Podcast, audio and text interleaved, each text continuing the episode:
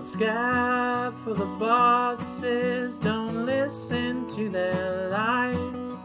Us poor folks haven't got a chance unless we organize. Which side are Hello, you on? we are Which recording. side are Yeah. you on? Hey, What is up? This is uh, Remarks. It's a podcast. Which it's a podcast are that we do. Um, I'm Phoebe. I'm I'm Tayler, and we're really good at introing the Yeah, podcast. clearly, yeah, yeah. I'm maybe just the slightest bit hungover, so um, my intro game's not on. Uh, I yeah. feel like no worries. I mean, I feel like it'll just add to the uh, the character of the cast. true. If you The will. general bummerness of this episode. Just like yeah, fuck. anyway, yeah, it's another bummer. So this week, you guys. Yeah. Sorry. it's gonna be a little bit of a bummer. I feel like last week's was a like kind of an uplifting episode yeah, though. So I would say yes. We've got a good ebb and flow. yeah. Hopefully you're still riding the high from like that that episode. The high, The get it? high, yeah. Hey, was that was that the joke? I got the because because marijuana. that's that's the mhm. joke. Weed is cool. I don't personally smoke weed, but uh, I support everyone who does. Yeah, but it's cool if you do. Anyway, um, we're gonna talk about prisons this week. Yeah, prison system. Um, do you want me to go first? Since Yes. We got the his- historic. Yeah, Cool. I think you should go ahead and take it. Yeah, so we were just one of the first funny story to intro it, I guess. uh, Phoebe and I were at a little party shindig type B, and um, we were. on we, substances. were, we may have been on a substance or two, and um, and uh, I was just uh, I was like, Phoebe, I really want to get your thoughts on the U.S. prison system. and she was like, Just, okay, like, out of the blue, and then we were like for like yeah, way too long. about it. It's good stuff. yeah, Um, yeah. anyway, I'm going to go over some of the history of the prison system and kind of what went into it here. Um, I believe this is going to be a two-parter episode, Mm-hmm. so should be good. Um, I feel like you probably prepared more than I did, but I mean, I don't know. You have a lot of pages. I'm pretty stoked about it. that's true. That is true. We'll see. We'll see what's up. Yeah, The who who wins the most prepared. the research game. Um, but yeah, so starting it off here, the very first prisons in America were very reminiscent of 1500s workhouses and the traditional prisons used by Britain, such as the Massachusetts Castle Island Penitentiary. Um, it was a military fort during the 1600s, and after King Philip's War ended, was used to sell Native Americans into the slave trade because America. mm-hmm. Love that. Um, that's kind of like the earliest signs of, I guess, what you could call a prison. It definitely Sure. wasn't like anything that would be seen as like a modern day prison. And I mean, you know, I. The weird thing is, is like when we had first colonized here, like, you know, it was. Or I guess when we had first like revolted from the English, it was all about like personal liberties and whatnot. So it's like Mm-hmm. prisons were kind of an afterthought in most of everything. Like they were kind of just like, well, you know, don't we don't need prisons, and like I mean I agree with them in that area, Yeah. but but like you know they kind of let that one let that one slip. anyway. Uh, early New England had a mix of letting colonies and states decide what to do with prisoners. It also had a religious influence as well. A population boom led to some reforming of the system in the eastern states. So yeah, like initially it was very much like your state can kind of do whatever, and then Mm. also similar to like, I mean maybe, I mean yeah, around this time in uh, you know up until the American Revolution, it was you know the church still had a really big grasp on like what the penalties were for people, and then like the state would usually kind of follow through with whatever that was Uh-huh. but it just depends um, on the state. This reform saw many states actually ease up on the harshness of punishments. Pennsylvania, for instance, reformed that only robbery and burglary and first degree murder were punishable by be- by death. Other than, uh, I think, yeah, first degree murder. So pretty pretty progressive stuff. Um, only killing people if they were burglars instead of just. And again, it's a little bit tricky because there wasn't any like set system at this time. So like saying like, oh, this is what would happen to you if you did this. What isn't necessarily easy to do up until they like kind of cemented more rules into place. Because like you know, at in the earliest times, it was like if someone tried to steal from me, you'd probably just shoot them or something. Yeah, like, or cut know? their hand off or yeah, whatever. or, or yeah, things like that, like whatever it was, and people kind of s- settled their own disputes. Which Again, I don't think is a terrible idea. Yeah. I mean, I don't think you should be shooting people here and there, but um, the the decrease in capital punishment meant that other forms of punishment were now required to take its place. Longer prison sentences were uh, stated, leading to, in the late 1700s, most states erecting their first federal run prisons. Here we go. Here we go. Um, Everybody's favorite. yeah, getting getting those federal prisons erected. real, real good. Just wanted to say erected again for the third time. Um, Auburn State Prison was the first in the 1800s to instate practices of rehabilitation instead of leaving prisoners to rot in a cell. The people Wow. of the time thought that they could. the people of the time thought that they could change him. I, I was a joke. I just misread it. they thought they, they thought they could change him. Um, which you know, so that was nice. It wasn't just like, uh, you know, an empty cell that you were just thrown into and you were left there to just die Yeah. they were like, yeah, maybe we can like uh, change people's behaviors. Or Wow, whatever. crazy. Crazy idea. crazy idea. Just Try to help people so they don't commit crimes anymore. yeah, insane. Um, the idea of the prison was to isolate, teach obedience, and use labor as a means for production through inmates. Legal slavery is what we would call this today, but at the time, slavery was actually legal, so I guess it wouldn't. True, it yeah. wouldn't we shouldn't be surprised. They would just call it slavery. they would just call it slavery again or something. slavery again. Slavery 2.0. Yeah. Um, and there's like a, it's interesting. I'll kind of get more into it maybe in the next episode, but there's like a really big emphasis on isolation, like Mm-hmm. in the sense that like you had to take them out of society and you had to, um, because like a lot of times, you know, people didn't necessarily know what to do at this time, so they're like, oh, well, we can like make them have, you know, required manual labor, and where you Right. they would maybe even still live in their house and do things. They would just or live in the house of the live in the house of the individual that was um, that they were doing the labor for, or you know, some kind of facility for you know the company, whatever it was that they were doing the labor for Sure. and um, there was a a little bit later there came this push of like isolation versus not isolation meaning like should we isolate these people so that we can do like a re- rehabilitation program like you know even just like what we would call like a prison Yeah. or should we do more of like this idea of like labor to atone for their sins or Right. whatever it is, you know?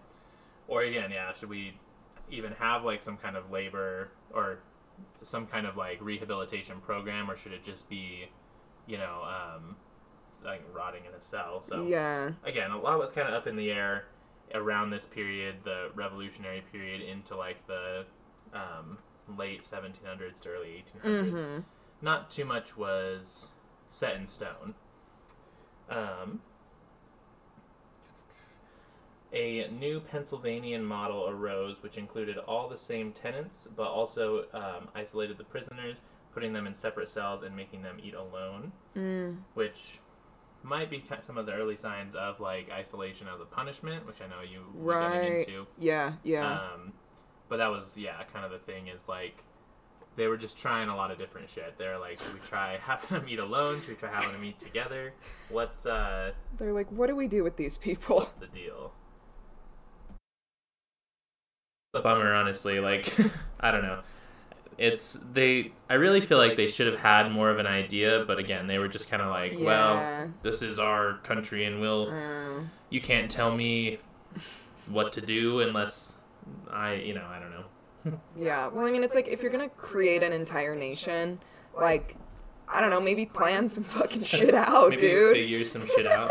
I know there was a lot to figure out. but- Yeah, and, but it's like I don't know. I just I, I mean, this is not even this whole episode, but like I just feel like there was a lot of shit with America that like to me seems like very basic shit that maybe should have been like thought of. Yeah. Oh, for sure. And I don't know.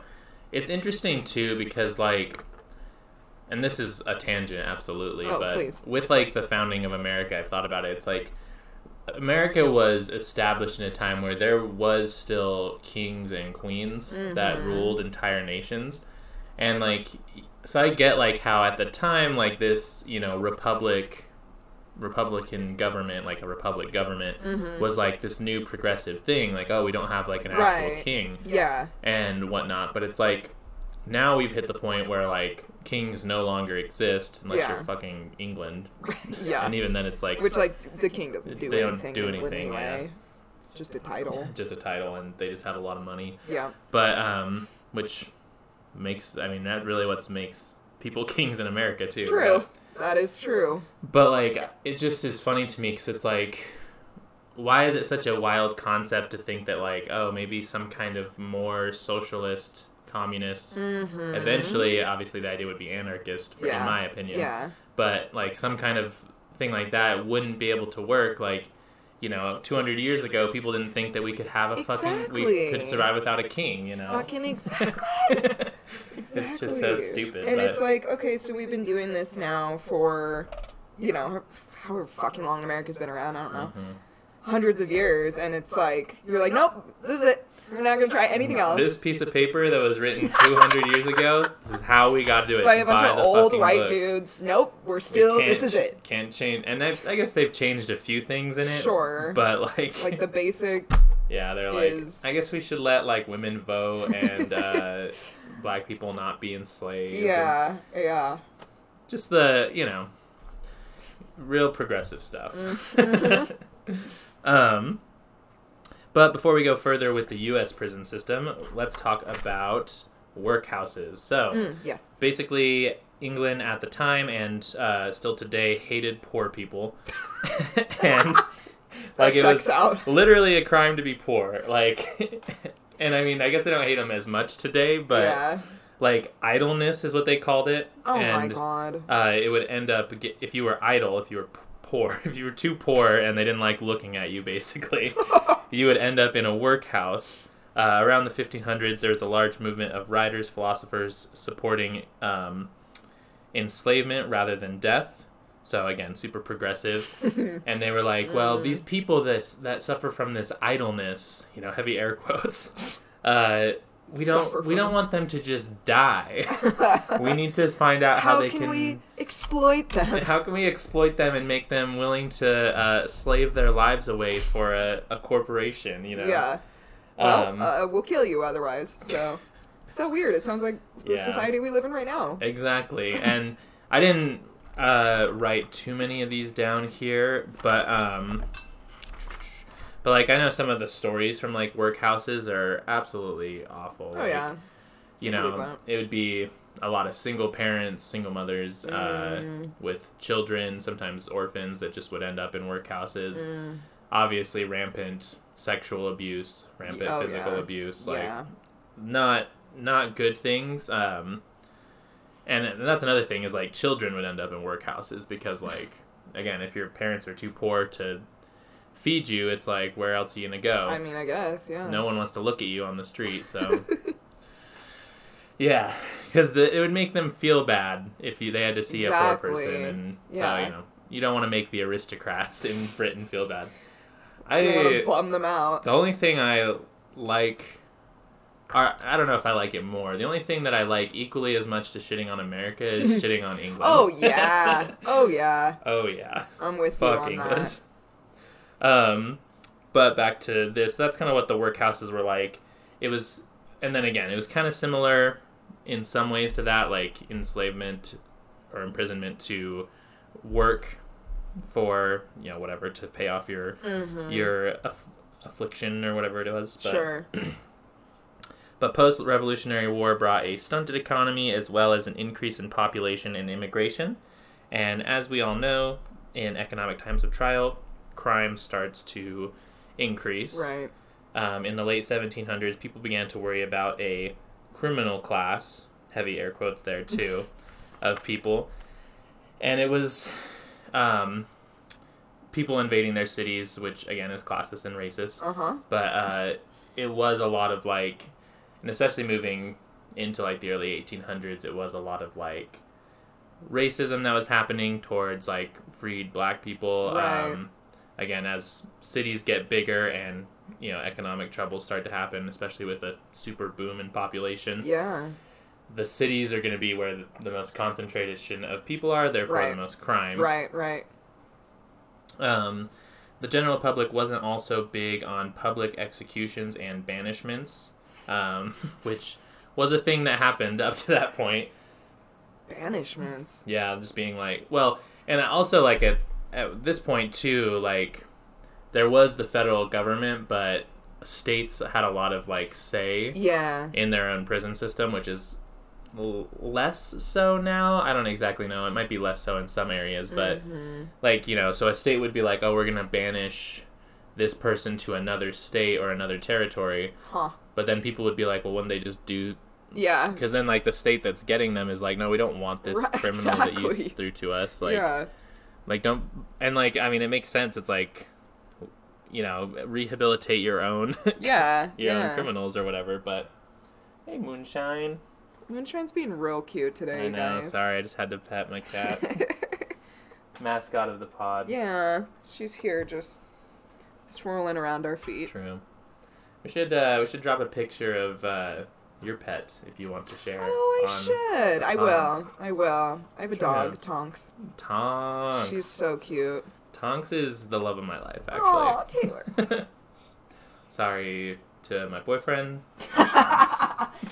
Tonks is number one. Justin is a close number two. true, true. But um, anyway, so yeah, that was the Anyway, banishments. Anyway, back to prison.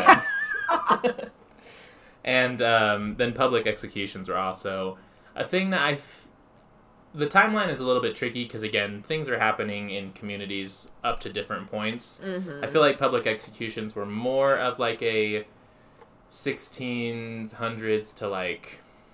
It was like more when we were underneath like British rule still. Right, yeah. Um, but yeah, people didn't necessarily like um, seeing people get executed in like the town square or whatever. Something we have not in common with the French. yeah, the Fr- French love that shit. French fucking love public executions.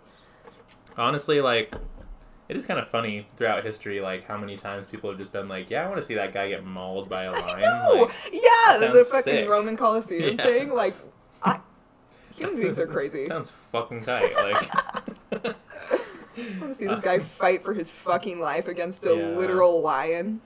yeah, I don't know. Maybe, maybe controversial opinion. Maybe that was the way to way to do it. It's like if you commit a crime and you can fight a lion. Fight a lion. then you get out of it. New idea, prison reform idea. Lion fighting. yeah, because then it's like any crime that you're going to commit, you just have to be sure that you can beat a lion, and then it's like you didn't commit a crime at all. Yeah. So yeah. I don't know. Anyway, um, because of this, uh, hard labor incarceration became the preferred method of criminal criminal punishment. Again, into Mhm. like the 1700s after the revolution and whatnot. Um, by the end of the 1830s, penitentiary penitentiaries and asylums became more became the move to focus on reform of prisoners rather than just laborers. Mm. So that was again moving into the 1830s. So they were just like making people work, throwing them in like shitty prison cells, Right. and up until that point. But then that's when the penitentiary came around and the asylum, which uh, obviously I feel like most people know that like asylums for mentally disabled people were not Yeah. very cash money back not then. not at all. Not at not all. at all. Still, I mean, even today they had some issues for sure. True. But, um, but yeah, I mean, the horror stories. Of Oh my that kind god. of stuff yeah, there's there's documentaries and it is and that stuff like it, fucked. that'll make me cry. Like Yes, seeing people yes. that have like mental health issues Mhm. and being stuck in there. It's uh, Mhm. it's so awful. If you've ever seen Cropsey or want to see Cropsey, it's hard to watch, but it's really crazy to like Mhm. see that stuff and just like see how it was. It's fucked up. Yeah, it's just very sad. Yeah. Um, and on that happy note, we're going to take an ad break. well, you know what doesn't uh, create asylums that abuse people? Ads. Ads. Products and services. they might, though. They- But we'll, uh, we'll see. okay.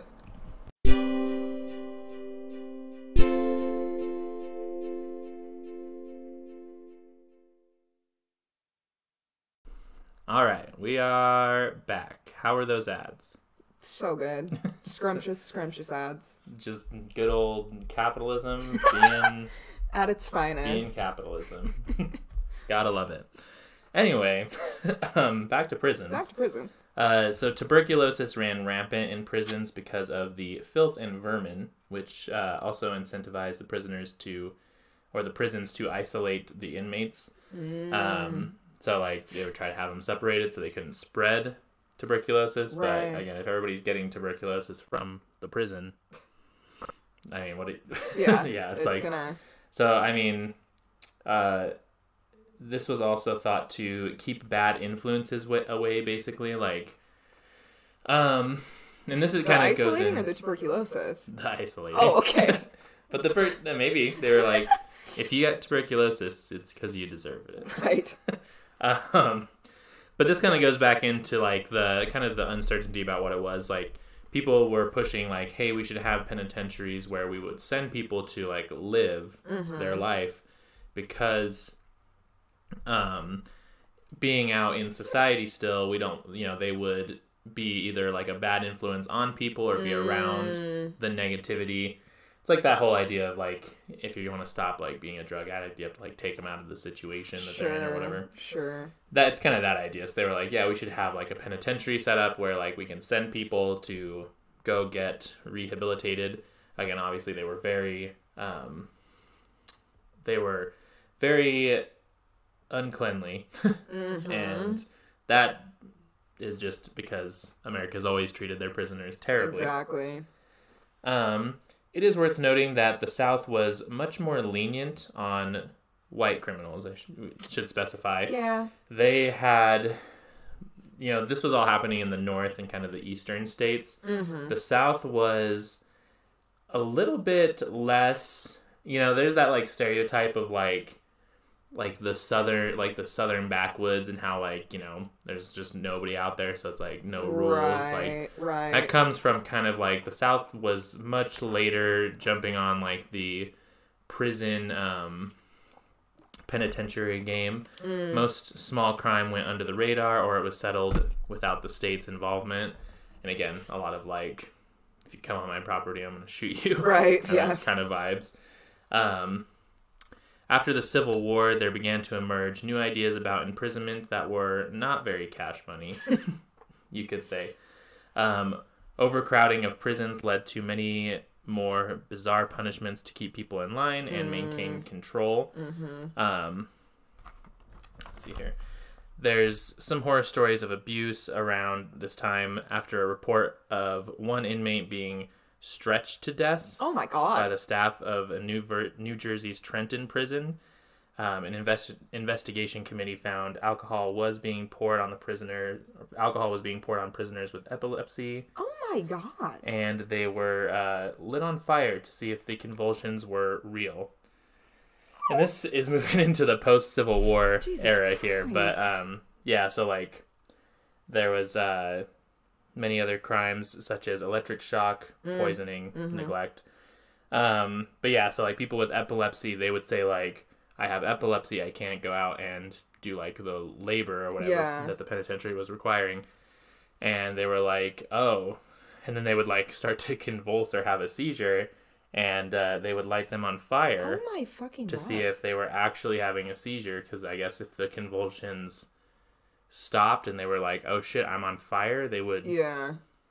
I don't know. I don't know. like That's like I feel like that's in the same vein of like, okay, we're gonna throw you in the lake with rocks. If you drown, you're not a witch. If you don't drown, you are a witch, and then we'll kill you. Mm-hmm. Then we'll so kill it's you. like either way, You're you like- just die. good stuff. Great. yeah. Which that all of the witch shit It's is insane. Wild. And it's really interesting. Again, this is another tangent. No, we love it. We love it. Gotta take up my time somehow. That's why we're here. But like it's insane to me because like I didn't realize until recently learning about like just that whole era of like Mm-hmm. accusing people of witch witches and whatnot, how like based in just like sexism it was. yeah, right? Like I guess I kind of knew it underneath, but like it was really brought to my attention with how like again just awful and women who were just like being I guess uh non-conformant. They were Right. like it sounds like, like, you're a witch. Witch. Yeah. Or just calling people a witch just so they could like get something. Right. a Yes. Yes. But yeah, um, so that was uh, the Civil War time. Moving into the late 1800s, most people didn't really care about prisoners because prisons were increasingly becoming filled with immigrants and the poor. Mm-hmm. And similar to Britain, we also hate poor people for being alive and existing. Um, American attitudes towards the poor were heavily influenced by social Darwinism, taking the concept of survival of the fittest and applying that to a social standing, believing that if it that if we help poor people, it will make them weaker, says Charles Loring, one of the uh, Because that makes sense. uh, Experts. one of the experts. Heavy Uh, finger quotes around that. Charles Loring Brace was his name in the book The Dangerous Classes of New York was the, the book name. And I feel like this is a kind of a sentiment that gets repeated. The idea that like we can't give prisoners or poor people or immigrants anybody like anything because that like enables them is like a huge Yep. thing. Yep. I mean, yeah, you see how people talk about like welfare Yeah. and social security checks or whatever, and even with the um, COVID stimulus checks. Yeah, exactly. And it's so frustrating because, like, s- social Darwinism, like, the idea of it is not only is it, like, fucked up to people who just genuinely have had something terrible happen to them and Yeah. are having a hard time, but it's fucked up to, like, disabled people. Right. It's fucked up to, um, I mean, anybody, like, people who had terrible home lives growing up. Like, just anything and it's Yeah. it's so it's, it's so like narrow-minded it's so frustrating Yeah. being like well the survival of the fittest whoever can make the most money gets to have Yes. gets to survive basically Exactly. Yeah. Exactly. very frustrating um, beliefs going on here Mm-hmm. uh, these views obviously led to a lot of government um, taking a relaxed stance on prisons and not supervising or monitoring them Mm. efficiently. Uh, eugenics, eugenics, yeah, Yeah. eugenics was surging at the time as Yep. well. A popular tract published in 1878 by Cesare Lombroso called Sure. L'uomo delinquent, or the criminal man. Delinquente. I don't know. or the criminal man is what it translates to. Uh, theorized that a criminal type existed and could be identified by physical symptoms or uh, Oh. stigmata. Good. Yeah, so like, you know, um, good old eugenics, good old Yep. phrenology, Yep. which also became a popular science of the time, Yeah. which is the study of skull shape to decide right. mental ability. That's right. Yeah. Well, and I was gonna bring up eugenics because the whole Darwinism thing goes right into that. Yeah, exactly. Like it's that's basically Darwinism is like a book to eugenics. I feel like yeah, the idea of social Darwinism, I don't Sure, know. I sure. mean, even normal Darwinism has like issues here and there, but like I get where it So- comes from. Like, social Darwinism. Yeah. yeah, I Yeah. get where like in animal kingdoms, like sure, yeah, the survival of the fittest, whoever gets the most food. Right. But that's even has its own like uh, stipulations. Like totally. animals that live in communities that support each other will Mhm. always survive more so than ones that are Exactly, solo, things like that. But but yeah, so anyway, phrenology uh, is a pseudoscience um, that was, of course, all used to justify um, being as racist as possible. Yeah. And state and federal judges refrained from monitoring prisons properly until around the 1950s. So this was happening from, again, like the late 1800s all the way through the 1950s. Jesus Christ. On a federal level, they were just like, yeah. Because, you know, even now it's like we have federal prisons and we have state prisons. Yep. And the state prisons were just very unregulated, Mm-hmm. which is awful. Like, Yeah. the, the fucking, what's that, uh, like, psycho or um, social social sociology study the Oh, stanford prison yes, experiment that's right. Yeah. Yes. It's like if you let people just run rampant with like power over individuals Uh-huh. that they view are lesser beings, it's Right. like it's never never been good. No, Never been good. for sure, never been a good thing. But that's where I'm gonna call my end of the research here. Okay. I've hit my limit and I will continue in part two, but we left off there, yeah, about the late 1800s into the early 1900s. So Okay, fascinating. Well, perfect. This is a great um, little segue into my section, which I kind of researched like prisons today and how they work and why they suck so bad. um, and I, most of my research, I wound up looking into private prisons, um, just because like there's just so much shit to cover with all of this.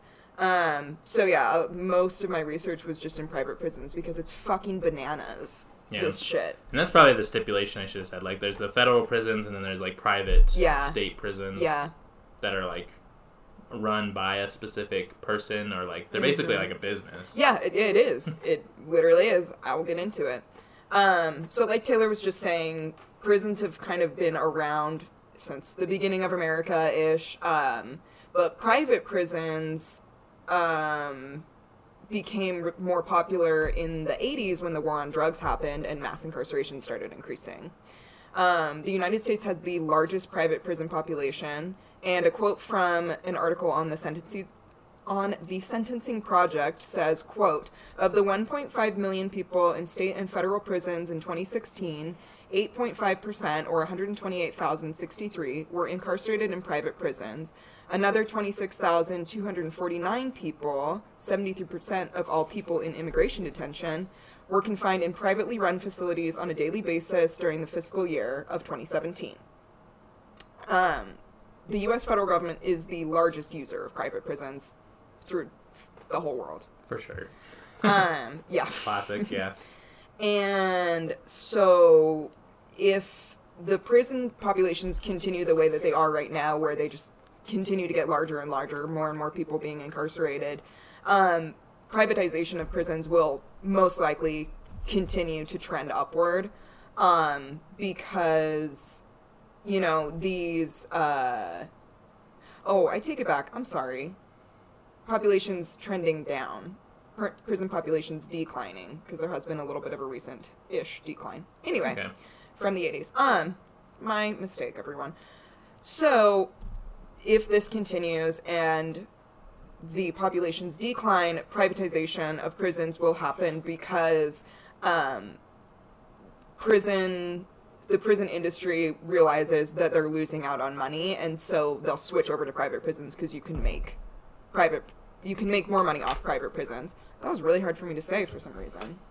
Um, which just the phrase prison industry really illustrates exactly why for-profit prisons are an issue. like Yeah, the fact that you can shitty. make an industry off of this, like that you're able to make money off of incarcerated people, people that you can legally pay basically nothing, and people who are literally forced to do labor. They have no way of quitting their job. They have no way of opting out of this. Um, and so it's like, don't you think as a business owner, you would be pretty motivated to get yourself a cheap, ceaseless worker?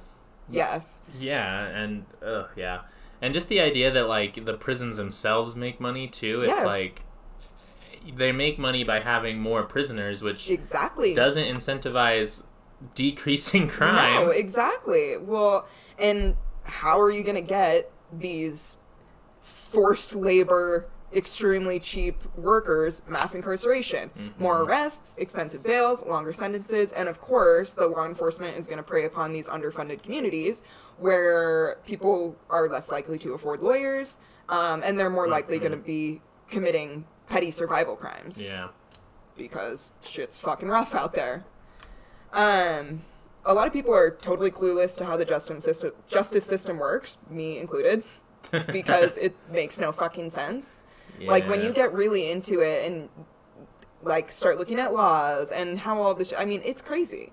Um, and so because of this, people get frequently stamped with higher level offenses, and because of the purposeful miseducation surrounding the judicial judicial system, people don't realize that their them or their loved one is getting charged with a higher offense than they should be. Yeah. Case in point was in Salt Lake City, a lot of the protesters from July 9th um, were facing life sentences after they poured red paint on the steps of the district attorney's offices.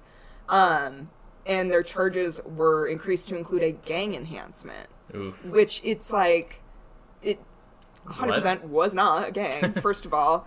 Um, and uh, the term for, or like the, the description of gang enhancement in Utah is like very Mm-hmm. Open ended. yeah. Yeah. And so you can kind of tack it onto things.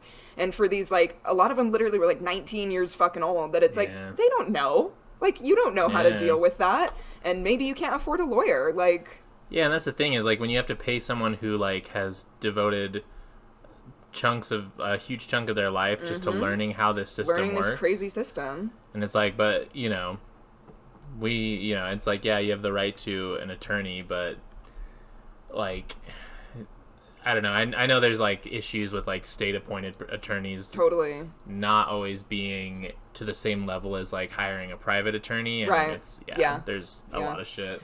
There definitely is. Um, so some another quote from the sentencing sentencing project says federal prisons incarcerated the largest number of people in private prisons, 34,159, making a 120% increase since 2000.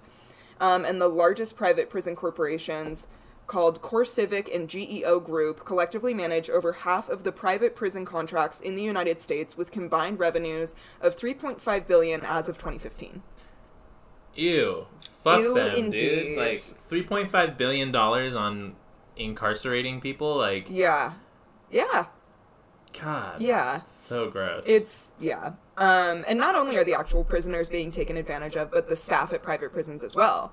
Um, private prisons are much more likely to hire non-union workers as well as workers from disadvantaged communities, and this allows them room to give low wages and minimal benefits. And obviously, I'm not like sympathizing with prison guards too much, but this is just another huge example of how the prison industrial complex takes advantage of people and just squeezes every last cent out at all possible angles. yeah, you know, and especially like when there's a community that has like not many job opportunities. It's like if there's Mm-hmm. a if there's a correctional facility there, Yeah. it's like you know.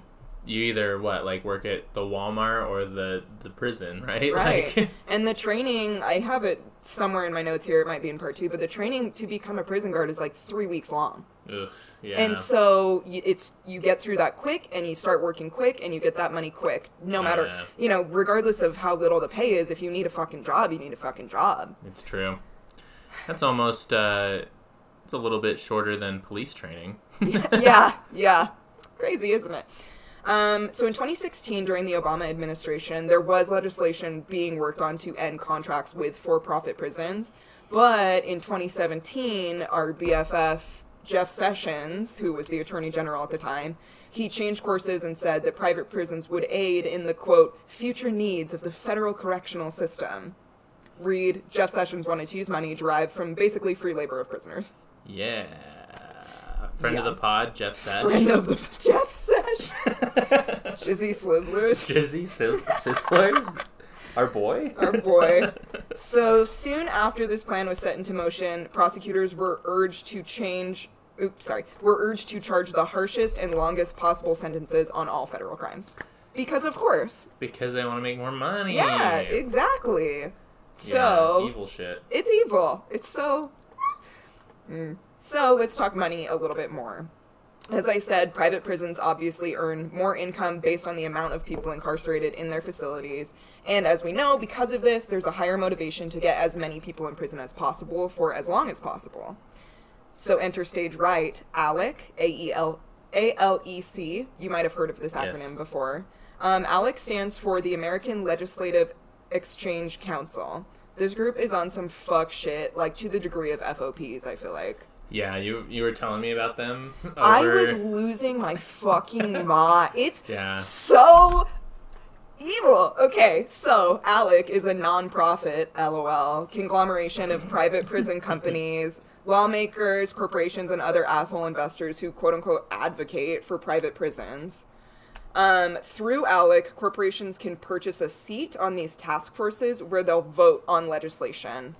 Um, and it's not just prisons; they cover a bunch of stupid fucking Yeah. shit, but a lot of it is prisons. Um, fucking bank off of it. yeah. So Alec believes in advancing, Tayler, you're going to love this, quote, the Jeffersonian principles of free markets, limited government, Oof. federalism, and individual liberty. the fuck? I mean, uh, I know. My God, yeah. Like, it's unreal. it's just it's libertarian shit. Like Yeah, a bunch of fucking it libertarians. like it's I was waiting for you to say Yeah. that. It seriously is, and this is Ugh. this is why we don't like libertarians, you guys. Fuck. yeah. It's like I get it. Yeah, fuck the government, but also But like, uh, fuck, the government in the right way. Yeah, exactly. yeah, libertarians are just like anti-government capitalists. They are, and they're, Mm. they're just like yeah, they're like they're like Republicans, but they smoke weed and want the age of consent and they're not to be even lowered. like that they're like not even that like anti-government to be quite honest because they're like in support of cops and shit too yeah, you know? exactly. For the Ugh. it's yeah, it's gross. yeah anyway we don't need to talk about libertarians today so again these people are capitalizing off the lives of imprisoned people who have no choice of opting out of this job um, which tell me why fucking incarceration is a business at all Um, and this just seems like a huge conflict of interest to me because if the people profiting off incarcerations and the people responsible for the arrests that lead to that incarceration are in cahoots, doesn't that seem like I don't know a police state or like just straight up fascism? just- it's a little it's a little fashy. a little Not- fashy. It's like I feel like this whole organization is just like movie villain shit. Like yeah, it's no, it seriously is. Tayler, it gets worse. Okay. so another one of Alec's goals is privatization of basically all government functions, full privatization across the board of all government facilities and services. Um, so two of the main prison companies that I mentioned earlier, Core Civic and GEO Group, are responsible for a large portion of the funding to ALEC, and they've hosted events where they basically would bribe legislators. yeah. Um, Core Civic and GEO Group also worked with ALEC to draft up legislation for the privatization of prisons and reform on sentencing. Included in this legislation was a push for mandatory minimum sentences, three strikes law, and truth in sentencing.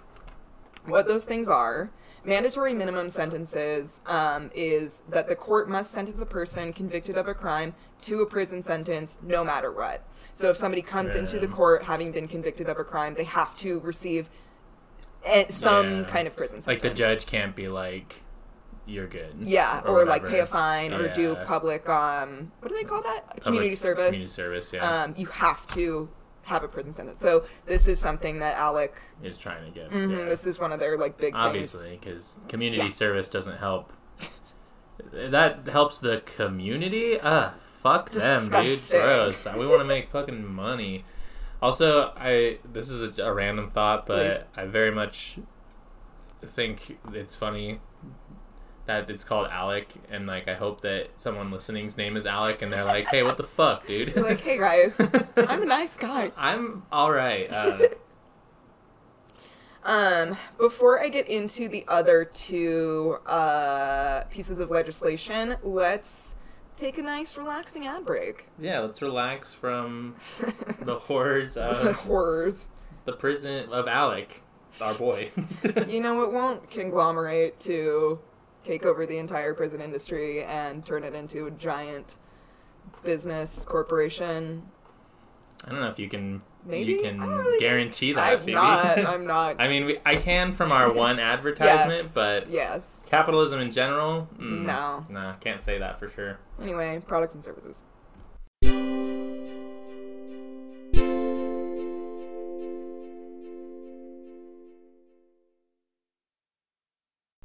All right, we're back. Just talking about how um, politics are weird when you're uh, going on dates with people. Yeah, it's always an interesting first conversation Yeah. where you're like, I despise this country and everything about Yeah. it. How do you feel?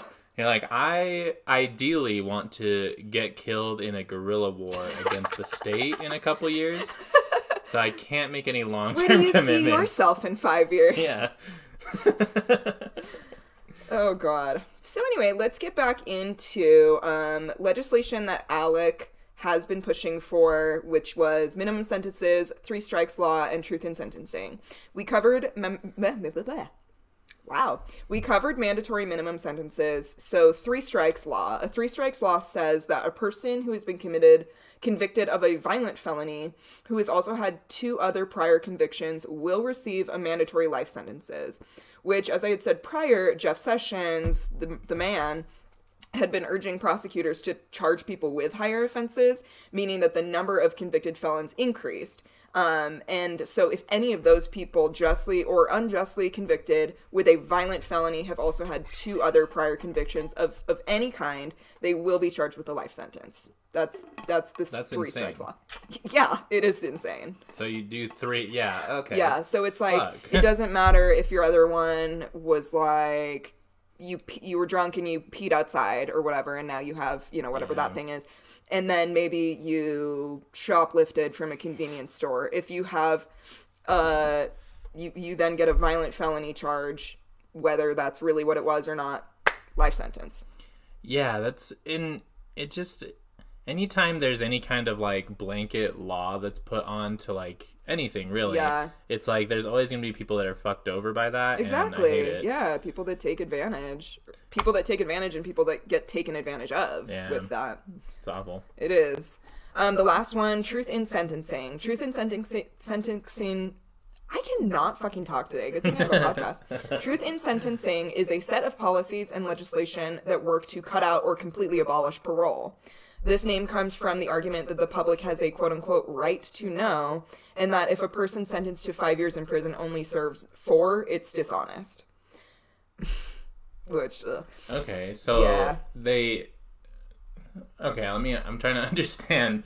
So if somebody, because I know you can get out on like parole and things. Sure. Like, so you. Yeah. They have to tell the public that. No, so basically it it um so if you get sentenced to 5 years in prison and then like you're saying yeah, you get parole or you get early release because you're Good, good, behavior, yeah. um they don't want you to be able to do that. They want to abolish parole and abolish early sentencing so that you would have to serve the full sentence, whatever it was that they said it would be in court. Because if you're not f- serving that full sentence, it's dishonest to the public, uh, I guess. I guess, but like, okay, um, I get what they're saying there in in the sense that like, yeah, I guess it's dishonest, but also the majority of people that get let out on parole and like good behavior are usually like rich assholes who get put in like Yeah. two years of a twenty year sentence or some shit like that. Right, exactly. If they even do time at all, it's like Yep.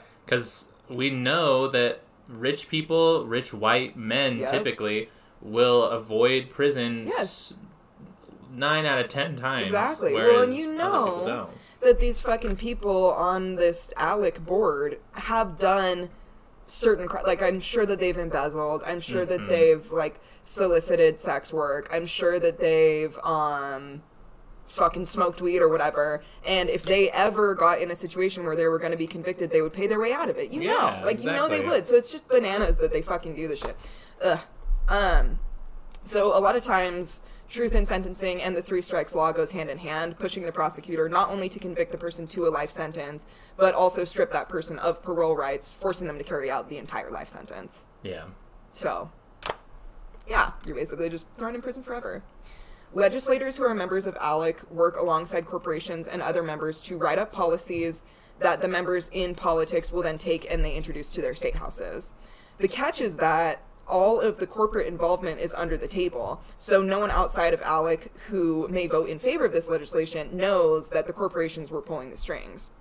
Which like I think you're still pretty shitty if you're going to vote for the type of legislation that ALEC members vote for, but um, still this contradicts their whole right to know bit from earlier. Yeah. Like, I think I have a right to know that corporations are fucking paying you to push this legislation. Yeah, and Yeah.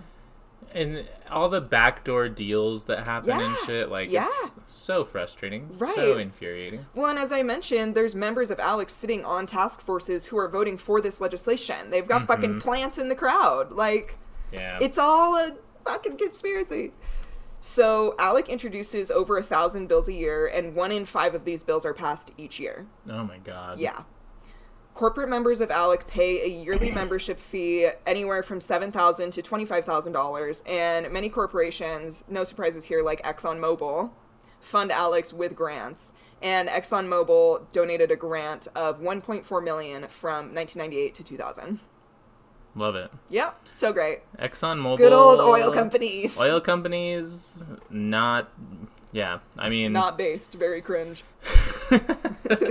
not based, very cringe, uh, killing the planet. Yep, But Kill- killing us all. not only are they killing the planet, the remarks guarantee and the oil the oil companies guarantee is that they will also make it so that you are imprisoned on the planet that they're killing. So, um, Exactly. what else could you ask for? Exactly. um, this is, I guess, a fun little tidbit. So, some of the billionaire CEO owned corporation that give grants to Alex are the Charles G. Is it Koch? Koch? Coke, yeah. Koch Foundation. Although I, I don't, we can call Koch? it cock. Koch. it is Coke though. The Koch brothers, yeah. Yeah. So the Alex, Alex, the Charles G.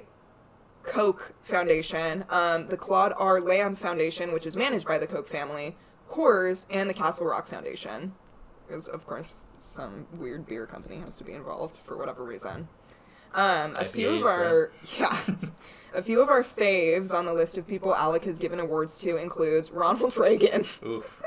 Margaret Thatcher. Oof. Yeah, it's a winning list. George H. W. Bush. Damn, the David- dream team right there. Yeah. Oh yeah. Oh yeah. Um, David Koch, Rick Perry, and Congressman Mark Foley. Oof. That's like the Avengers of uh, libertarianism, libertarian capitalism. Oh like my god, for real though. the Koch brothers are so fucked up. I know. They like I remember there was these like this weird story that I remember from them where they like were purposefully not following government like pollution regulation. Yeah. and they like were fined like seven it would have taken them like seven million dollars or something to like update their machinery to like not pollute as much Oh my god. and then they got billed or they got like fined way more than that but they still just didn't do it because like on principle they were like we shouldn't be told what to do by the government we can pollute however much oh we my want god. and oh it's my god. infuriating Yikes. Past members of ALEC has been winners such as former Vice President Mike Pence. No surprise there. Um, and keynote speakers at, at ALEC gatherings have been all stars like Newt Gingrich, Dick Cheney, and Pete Coors. all my favorite favorite Yeah. favorite people dick Love cheney them. Yeah. Dick Cheney, winner. Absolute winner right there. if dick cheney and uh, david koch David Koch david together. koch had a, a gay adopted love child dick cock Dick Koch. Um, okay, a couple more things about ALEC because it's just like so mind blowingly evil. So, ALEC, funded by these corporations, will take legislators on these lavish, all expenses paid vacations where they can bring their whole family. It happens every year. And at these conventions, they are offered these huge parties, decadent food, meetings with high profile CEOs, five star hotels, and they even get re- reimbursed for visits to strip clubs. wow Yeah, there was like a story of like this um, legislator and her husband went to a strip club and Alec literally covered it. So cool. nice Yeah. Just a couple of the industries that have benefited from ALEC bills are Altria, Philip Morris USA, tobacco companies, health insurance like Humana and United, pharmaceuticals like Bayer, and um, another tobacco company like Reynolds has saved loads of money from an ALEC bill that made it more difficult to sue when people had been injured by some of these companies' products. wow Mm-hmm. Bear the uh the nazi company like yeah. they were the german company that like Fuck. hella helped nazis i think that because they're like pharmaceuticals right Yep, they Yeah. are. Yeah. God damn. good stuff Yeah. Yeah. And the Corrections Corporation of America benefited from an anti immigration bill that required expanded incarceration of immigrants. Yeah. Yep. So, of course, CoreCivic and GEO Group, the private prison corporations um, that I've mentioned, they had a lot to gain from Alec's privatization bills. Um, and so in 2016, when the Obama administration had promised to work on phasing out private prisons, stock in private prison companies dropped 50%. Which, can we just talk for a minute how insane it is that you can effectively own stock in a prison? Like, Yeah. what the fuck? Ooh. Yeah. So the CEO. Corrections Corporation of America, the company that made money off of the anti-immigration bills, decided that they needed a rebranding and they changed the company's name to CoreCivic, which is the one I've been talking about. Yeah. Um, and they said that the change was necessary because rather than being, quote, largely corrections and detention services, they were a company that had, quote, a wider range of government solutions. yeah. But are being funded by Alec, which Uh-huh. wants there to only be correction facilities. Yes, they are one of the two companies that owns the largest number of private prisons, which Yeah. together with GEO Group made over 3.5 billion dollars in 2015. Yeah. Yeah. Um, another quote from the Sentencing Project says Private prison companies have contributed millions to tr- President Trump's campaign and associated super PACs. Moreover, at least one prison company appears to be acting in the personal financial interest of President Trump. GEO Group changed the location of its annual meeting from a resort in Boca Raton, Florida, to the Trump National Doral Golf Club in Miami. This club is reported to be the single biggest contributor to Trump's cash flow. Oh, jeez. Yeah. And see, what's so frustrating is it's like, like this kind of shit, like these uh, Illuminati conspiracy, anti-Semitic motherfuckers. Yeah. It's like this kind of shit actually, and we've kind of said this before. Like it does happen. It's just not in the way that you think it's happening. Like Mm-hmm. Right, this like- is a big collusion of fucking rich Yes, assholes and politicians that are like, let's imprison the public, like literally doing what you're like scared that you know the Illuminati is doing, Right, right. But because they're all like not fascists and right wingers, it's like you're gonna be mm-hmm. like, nah, this is fine. Exactly. Like, yeah. the fuck you exactly. And it's just like, oh, I'm. It's just like the thing with QAnon too. I'm like, you guys are so close. Are you like kind of on the right track? You understand Yeah. the the basic like umbrella thing of it, but like the avenue you go down is like, no, no. Yeah. it's like there's one path that's like leads to this like beautiful oasis, and the other Mhm. path is like scary, dark vampire castles, and they're like that one. Yeah, like that fucking car meme where Uh it's huh. like yeah. Exactly. fucking anarcho leftist, and then it's like skirt to like QAnon, QAnon. conspiracies. Yeah. Um, so CoreCivic and GEO Group have absorbed other companies as well, adding to their empire of imprisonment. In 2011, CoreCivic bought BI Incorporated, which is an ankle monitor company. Jeez. Yeah, and both GEO Group and CoreCivic provide prison healthcare services. They own halfway houses and own several immigration centers, which I'll talk next week about how horrible prison healthcare services are. Um, GEO Group purchased the Alabama Therapeutic Education Facility, which provides training, drug rehabilitation, and oversees formerly incarcerated people's reentry into into society. For sure, nothing could go wrong with that ever, right? Absolutely not. an incarceration group owning a reentry to society place where they literally profit off of keeping people in prison. Mm-hmm. Wonder what kind of training that is. Um, I'm gonna go on a limb and say good, good training. I'm gonna say it's A plus. Another awful part about private prisons is that states which don't have private prisons have a large incentive to ship prisoners out to states that do because the cost of building a state run facility as well as a higher financial gain from a privately run facility. And so this leads to incarcerated people being separated from their families, which obviously ends in little to no visitation from the incarcerated loved ones. Um, family separation is extremely detrimental to a person serving a sentence. Of course, they become depressed, they lose a sense of connection, and they're going to have a much harder time reintegrating into society once their sentence is up because the only other people they've been spending time with is people who are also suffering in the same way that they are. And they don't get to know anything, you know, they don't get updates from their family about what's going on outside. Mm. So, yeah. On top of the isolation from loved ones, when prisoners are sent out of state, and this is honestly like, I don't know, more fucked up. It uh, it's all fucked up, but um, when prisoners are sent out of state, it makes it much harder for their public defenders to work on their case. which is like honestly, I don't understand how that can be fucking legal.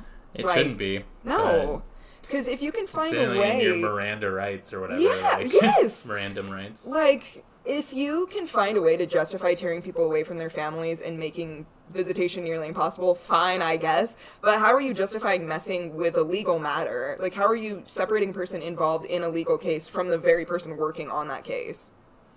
Yeah, and again, and all these like right wing people who are so into like your personal rights and stuff, Mm-hmm. but again, it comes down to it like they don't care about personal rights for Yeah. poor people, for Right. Uh, people of minorities. Mm-hmm. Um, That's what it is. It's like the person, the rights they care about only extend to what can make them more money. Yeah, And exactly, exactly. Well, and like, I just have a real issue with with like the way that America um, instills like individual freedoms because I just feel like the indiv- individuality, quote unquote, of these freedoms is like the individual freedom to like oppress people more. Like Yeah. that's really what it is, and it like completely ignores that certain freedoms Yeah. are counterintuitive to like the collective freedom of the community. Yeah, no, you're absolutely right. And It's actually interesting. This is another tangent, so I mean, apologize. here we but go. there is like a kind of this weird thing that I was reading about with like a lot of anarchist uh, groups and stuff. Is like I heard it referred to as like the freedom paradox. It might have another name as well, but like basically the post I was reading was about like circumcision for children and how like should it be a parent's right to like circumcise a child or like you know cut their their skin off if Yeah. they if they don't consent to it Right. you know and it's like so at, at what point is it like uh, a parent's freedom more than like a child's freedom or whatever and it's like sure. To ensure the safety of a community and the freedom of everybody there is certain freedoms you have to give up which is why it's called like the freedom paradox Right. but again like the freedoms that you do have should be ones that everybody has to the betterment of society kind of a thing Mm-hmm. Right. the community Like your freedom shouldn't be that like I don't I'm not going to allow gay people in my restaurant. Like the freedom should be everybody is free to patronize whatever restaurant they fucking want regardless of their race, sexuality, what have you, you know? yeah exactly like the free i don't know you shouldn't have the freedom to just go out and you know murder people who you want to Yeah. everybody has the right and the freedom to live Yeah. to have a have a life that in safety like yeah it's a thing it is a thing. Um, so yeah, which this whole thing about like the them uh, people being incarcerated, being shipped out states away to these private facilities, um, and then they're separated from their legal worker is bullshit. I mean, for multiple reasons, but like when a person is involved in a legal case, if they cross state lines, it's considered fleeing Yeah. and is illegal. So it's like, how the fuck are you allowed to to send flee somebody, Oh like God, against yeah. their will to flee them? Which again, just a shining example of how this justice system continually contradicts itself. just a bunch of hypocrites Yeah, it is. It's completely hypocritical.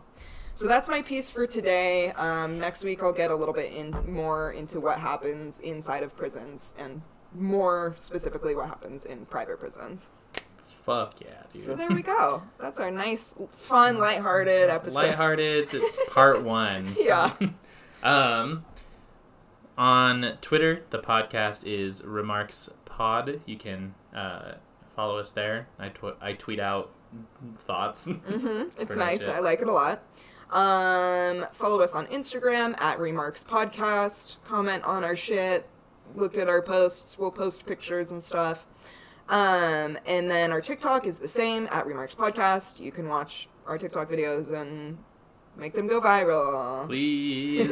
um, and then I have a YouTube channel called The Lefty Agenda. You can check out some more scripted videos there. Mm-hmm, And I was thinking for the shout out game. Yes. Because no one commented last week, so sorry, No, no shout outs. fuckers. but I was thinking, as a way to make it a little bit more lighthearted, to end it off here, Mm-hmm. uh, comment your pet's name First person to comment the name of your pet will get a shout out. Yeah, that would be a nice thing to kind of heal our hearts after this. I agree. I wish that it was like you could post a picture as well, but mm. no, no, you can on Instagram. Yeah. You could tweet a picture on uh, Twitter if oh you yeah, wanted to. yes. If you get on Twitter, we want your pet's name and a picture if you so wish, because If you would who like doesn't want to look at cute pets? It's true. It really helps get through the existential crisis.